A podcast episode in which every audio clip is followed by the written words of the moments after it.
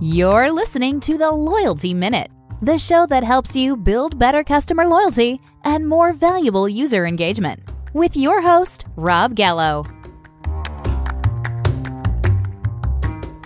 Welcome, loyal listeners, to another episode of the Loyalty Minute. I'm your host, Rob Gallo, and today I'm very eager and excited to chat with Adam Fox. Adam is the Director of Digital Experience at Qdoba Mexican Eats. Welcome to the show. Adam, thanks for joining me. Hey, Rob. Uh, great to be here. Great. So, why don't you tell the listeners first about Adam Fox and then a little bit about Qdoba? Sure thing. So, as you mentioned, I'm the Director of Digital Experience at Qdoba Mexican Eats. We're a fast casual Mexican restaurant brand. We've got more than 700 locations across the United States and Canada. And we specialize in create, create your own burritos, bowls, salads, and quesadillas. And we're known for our hand smashed guac and three cheese queso, which are free on all entrees. I've been with the brand for almost two years now, and before that, held a number of roles in paid media, loyalty, marketing communications, and marketing technology, primarily in the retail sector worked at a regional department store chain called Mervyn's, uh, which went out of business in the 2008 recession, and then spent about eight years working at Petco. Nice. Okay. Cool. And you're in San Diego, you said, yeah? Yep. Beautiful San always, Diego. Always been in San Diego? Always been in California, moved to San Diego about 10 years ago to, to join the, the Petco role, but Bay Area before that. Uh, grew up in the LA area so I spent most of my time uh, up and down California. Excellent. All right, so we're going to dive into the loyalty stuff. Uh, obviously, that's what the listeners are here for, the Loyalty Minute, hence the name. Uh, the first question that I'm going to ask is What does loyalty mean to you, Adam Fox, as a consumer? And some of the brands you might be loyal to that you can share with us in, in some sort of story and anecdote. Absolutely. So, as a, as a consumer, what loyalty means to me is number one, are you a brand that I gravitate towards without shopping around? Are you a brand that I'm willing to pay a higher price for? And are you a brand that's created a higher level of trust with your consumers? So I'll give you one example for me is Trader Joe's. I have a relationship with their crew members. I go in around the same time every week tend to see the same folks there. They know me, if, if not by name, but they, they recognize me. We're able to uh, you know, share anecdotes about um, you know about things that have, have come up in, in conversation. So the, the crew knows me. I find them in the COVID environment to be especially safe and sanitary. I have a very high level of trust when I go in there that they are taking the right steps to take care of me and frankly to take care of their employees and provide a, a, safe and sanitary environment for everybody then they also take care of the, the little things. So for me having having younger children i've always appreciated small touches like there being a, a stuffed animal that they hide in a different place in the store every week that my kids could find for a prize and just makes things a lot easier when i grocery shop. So when i think about a brand that speaks to me that understands me trader joe's is at or near the top of the list. Wow, that's that's great. Now, do they do anything, Adam, that's off brand, not off brand, but offline, meaning outside of your experience of walking in there? Do they have any touch points outside of your physical interaction? So they have the Fearless Flyer, which is their their newsletter that you can can pick up and and also receive in the mail. But one of the things that, that separates Trader Joe's to me is they, they do it without a formal loyalty program and outside of radio and their flyer, not a ton of, of advertising. So very much I look at them as a brand that has, has developed a high degree of loyalty and done it organically. Huh. Okay. I have one right around the corner here in West Palm Beach. I'm actually in, out in Wellington and I've I, have driven by it a hundred times. I've never stopped in there. They never had them in the Northeast, at least from where I was at. And I went into big grocery stores, supermarket, super chains, uh, and that was the commonality. And it was just convenience, I guess, for locale. But I, I have to give it a shot now. You've sold yeah, me on at least giving it a shot. I would I would say when I started shopping there, I would I would fill in with a handful of, of items that you just couldn't find at, at one of the larger supermarket chains. And today, that relationship has flipped. I am at Trader Joe's first, and I will fill in at some of the larger chains. So they've they've done a great job in my book. Good stuff. Okay, so let me ask you then from a business standpoint, you do digital experience. What does that mean, and how does that relate to loyalty for Qdoba?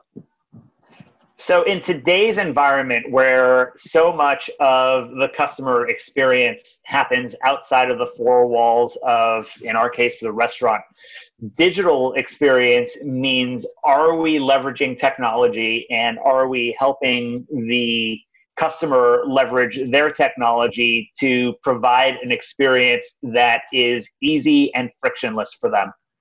and so when i when i think about digital that in in my role today includes uh, is is our website easy to navigate and are we able to get guests to place their order in as few clicks as, as possible from a mobile app standpoint same question. Are they able to shop our mobile app and uh, and transact quickly? If that guest is in the restaurant are they a- easily able to access their their card and scan that in the restaurant?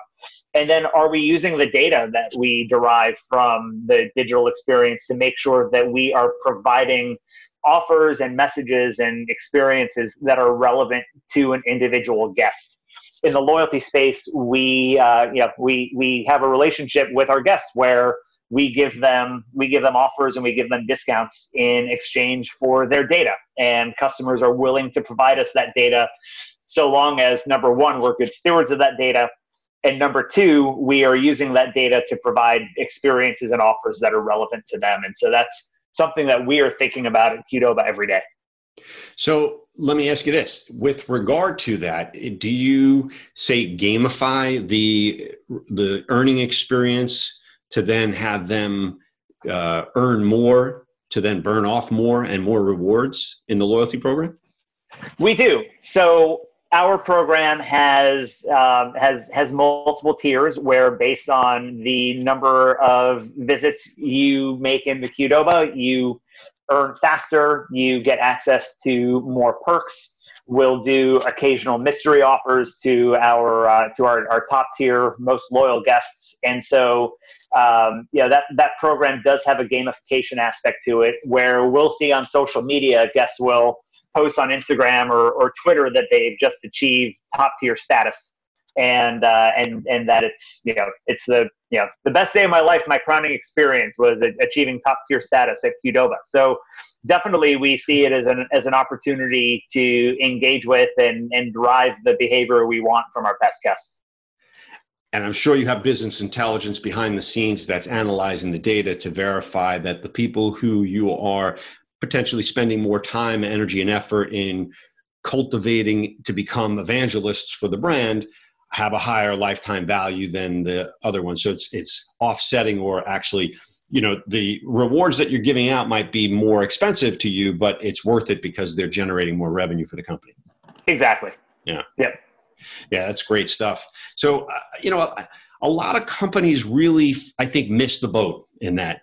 And um, you know, my background is in the casino industry, and that's really where, in my estimation, uh, the casino industry was probably the best testing ground for that tiered system. We were doing it digitally in, in 98 when we started in the online casino business, but in the land based casino business, Caesars probably did the best job with it with their total rewards program of setting different levels. I mean, M Life does a great job as well. But mm-hmm. the point is, is that people sort of get that feel like you say i'm i'm a, now a, a top tier person and you have that status of flashing in the casino world it's a black card when you get in there it kind of gives you that mm-hmm. you know you're on separate lines and you're getting now everyone also knows that you're generating the most amount of revenue for that that company right. but nonetheless i think it it all comes back to rewarding your most loyal customers and getting them to speak about your brand or be the representative or ambassador for your brand is uh, super helpful. Yes, and and realizing that it is not just the customer spend that makes them loyal, although that's certainly something that we look at and we're able to quantify through the analytics that we have available to us. But those also tend to be the people who are going to tell their friends about you, who are going to post on Twitter and Instagram uh, about uh, about what they ate in your restaurant, about the fact that they prefer our brand to our larger, more well-known competitor. And so there's there's value in knowing that your most loyal customers are not just the ones who are transactionally loyal to you, but uh, are also helping to drive positive sentiment about the Qdoba brand. Yeah, and, and you obviously on the digital front, you see that firsthand, and that's you know what you can also reward people for for doing those types of things that are yeah. going to spread your your brand's message. So again, I think these are great takeaways for the listeners that are thinking about how they could uh, revamp or improve their loyalty program. So, can you think of a success or a failure in the uh, customer loyalty enhancement strategy that our listeners would find helpful, even if it was a bad experience, something you tried and it didn't work, that you learned from? I would say for us, it was that digital experience and the ease or lack thereof at which you could transact online. And I will say that um, when I joined Qdoba, the website and app experience was was not where it needed to be. It was too difficult to order online. It was very complex to redeem rewards. And so we relaunched our website and mobile app back in January uh, we did that based off of a lot of guest feedback that we had, and that was everything from feedback that we got through our guest relations team to listening to our franchisees and our corporate uh, restaurant operators, general managers, district managers, um, app store ratings to understand hey, what were the challenges that guests were experiencing? And how could we make it easier for them to transact with us? And so we focused for the better part of a year on how are we going to solve those pain points focusing primarily on the things that were most critical for us which is using your rewards in restaurant using your rewards online and being able to easily place an order with as, as few clicks as possible and be able to customize that order as a result, we've seen an increase in our member acquisition uh, since we launched that program in January, and a huge increase in online ordering. Uh, even pre-COVID, we we had an increase in online ordering, and that obviously just spiked tremendously with uh, everything that that happened that was pandemic related beginning in March. Yeah. So your numbers uh, of overall membership, you've seen an increase when you made the digital improvements to streamline the process yeah, overall membership has grown, uh, spend has grown, the uh, percent of non-loyalty checks that we're able to convert into the program has has grown, uh, and we're seeing increased visit frequency from the members that that we have been acquiring. So it's been very successful on a number of fronts for us. Do you uh, publicize how many members you have in the program? We don't. Uh, it, it's something we we keep That's fairly fine. close to the vest, but uh, can definitely say that it's uh, it's growing. Uh, understood. No, no, no. I'm I'm just looking at comparison because I know some of our listeners may be small to medium sized businesses that say, ah, my loyalty program is good, but I don't have the time to really sit and focus on it. Um, and the question is, should they? Right? Does it provide the the kind of value for you as an operator to take the effort in building a loyalty program, managing the process. You guys do it all in house, I'm assuming. We do it in house with uh, we've we've got a technology provider that uh, that does the the back end program for us, and they've got some data and insights resources that we help leverage along with our team. But we've got a a strong partner that uh, that that helps us along the way. Good stuff. So, have you ever considered? So now, if you look at on the macro side, uh, the casino, not the casino, well, yeah, the casino space, the airline space, the hotel space, the fuel space, they've started, not just started, but over the last uh, decade have been perfecting the buy from everywhere and burn with me approach. So, like with my Southwest rewards, in addition to just flying on on the airline and getting rapid rewards, now I could shop at Walmart, Kmart, Home Depot, Best mm-hmm. Buy, earn rewards that are getting me miles exclusively in in Southwest. American Airlines has the same program. Hilton has the same sort of thing. Have you guys ever considered something like that, Adam? So, something we've considered. Uh, I, w- I would say there's some there's some holes in our geographic map where we're not available, even though we are uh, across the country. Some key markets nationwide that uh, that make that a little bit challenging with our, our footprint. But we have looked at opportunities to potentially co-brand with other uh, other companies and and find some rewards benefits that uh, might be mutually beneficial uh, for our members and theirs. Well, no, I, let me rephrase, meaning one directional. So, in other words, it's not like I fly on Southwest and then I can use those points at Walmart or Kmart.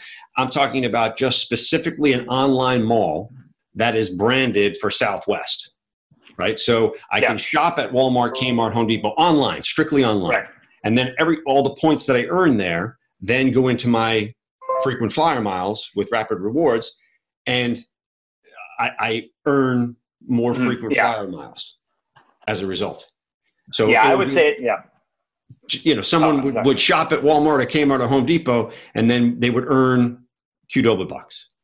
Yeah, I, we're we're focused right now on driving the core elements of our program, which is leveraging the data we have to drive acquisition and drive increased frequency into Qdoba. So for us, that's uh, that that's not not tops on our radar at the moment.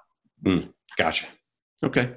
So let me ask you this then. In an ideal world, what would the customer loyalty look like in the future? Now, I know we're digital and we, we've gone through the progress. You've been in the business for a long time, and loyalty started with a card buy 10, get one free. And then it was a digital swipe card or just a, you know, a scanned swipe card. And now it's all digital. What do you see in the future, Adam, for loyalty that would be a great shot in the arm. And It doesn't have to be specifically for Qdoba, but you know, if you had your crystal ball, what does it look like?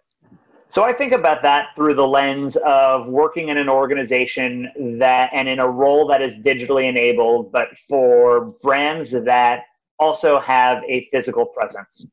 And so for me, what I look at as the future of digital is the marriage of that data driven experience that we can provide through our business intelligence, through a website and a, and a front end on, on our mobile app, but combining that with the human touch. And so, what that looks like potentially in the restaurant industry, where we are competing with third party providers like DoorDash and Uber Eats, which is now merged with, with Postmates.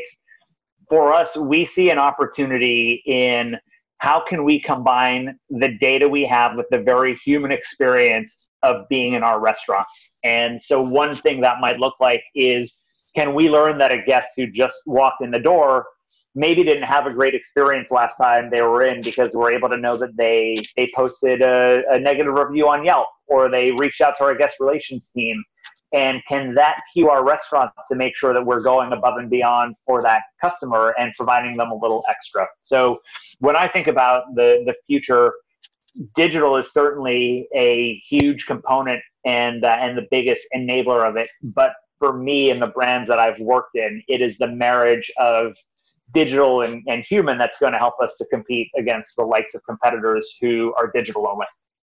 Hmm. So that that reminds me, I have a, a, buddy of mine who's working on a project. It's under wraps at the moment, but it's um, through beacon beacon technology. Mm-hmm walking into the establishment right. and it recognizing who you are from your device. That's mm-hmm. it's interesting stuff. Yeah, it, it, sort of gets creepy. It's like retargeting messages, but in real life. you know, right? And and and you've got to make sure that you're permission based with that because again, as as I mentioned earlier, when you're dealing with loyalty programs, customers are providing you their information and one of the responsibilities that we have is to make sure that we're using that information uh, responsibly. And and so, uh, yes, certainly seeing beacons and notifications on your phone that are following you around that you're not opted into is is an example of something that, while certainly intended to drive the revenue you want, may have some unintended consequences. And so, I, I find that space to be uh, very interesting and continually uh, evolving, and uh, and definitely an area that that's going to get some attention in the months and years ahead. For sure. All right, Adam. So, what sort of actionable advice could you share with our listeners that they can implement right now in their businesses that would help them attract and retain more customers? So, I would say focus on the most important drivers of your business. What is it that gets someone to come in? In my business, it is number one the the quality of our food, and are we delivering on a menu of mem- memorable flavors? It's customer service. So hospitality is a pillar of our of our culture. And customers who dine with us, whether they dine in the restaurants or whether they take out or get delivery, they're our guests. And so are we greeting them? Are we thanking them? Are we are we making them feel welcome? And then the third thing on our space is cleanliness and sanitation, especially now, and just making sure that we're always laser focused on providing an environment that is safe and clean and where guests have a high level of confidence in the, the quality of their food. So I would say figure out what the important drivers of your business are and then test, iterate, and improve every day. Uh, you can launch a program and, and spend months and, and years launching a program, but uh, the thing that is going to drive the most benefit is working on on something new. And it might be a it might be a welcome series to try and onboard new customers. It might be a campaign to drive incremental visitation from customers who are coming in infrequently. Uh, test look at results and continuously improve and that is the number one way to, to drive drive ongoing success um, there's no sil- silver bullet and a lot of what drives success in the loyalty space is around um, is around process and around a culture of continuous improvement. Couldn't have said it better myself, Adam. That's brilliant stuff. All right. So um, we're probably at the end of our, uh, our, our chat here. I know we could talk about loyalty forever, but I know the attention span of our listeners is uh, probably at its max right now. People are busy in their lives doing stuff. So, but if listeners want to get a hold of you, Adam, uh, for more information, what's the best way they could do that? Find me on LinkedIn, Adam Fox and I'm with Qdoba in San Diego. That's the way to do it because if you just look up Adam Fox, I'm sure there's 30 of them, or 50 of them, or 100 of them. There's, yeah, there is. Uh, there's a good number. Great. Well, I want to thank you for taking your time, sharing your insights and your knowledge with our uh, listeners. Uh, I also want to thank our listeners for being loyal listeners, investing some of their valuable time with us. If you feel you've uh, received value from the show, we would definitely appreciate a five star review on your favorite podcast streaming service. If you know someone who also might value listening to the show, please do share. That's how we grow. To reference this and other Loyalty Minute episodes, please visit theloyaltyminute.com. Enjoy. Thanks again, Adam. Thanks, Rob. Great talking with you. You too.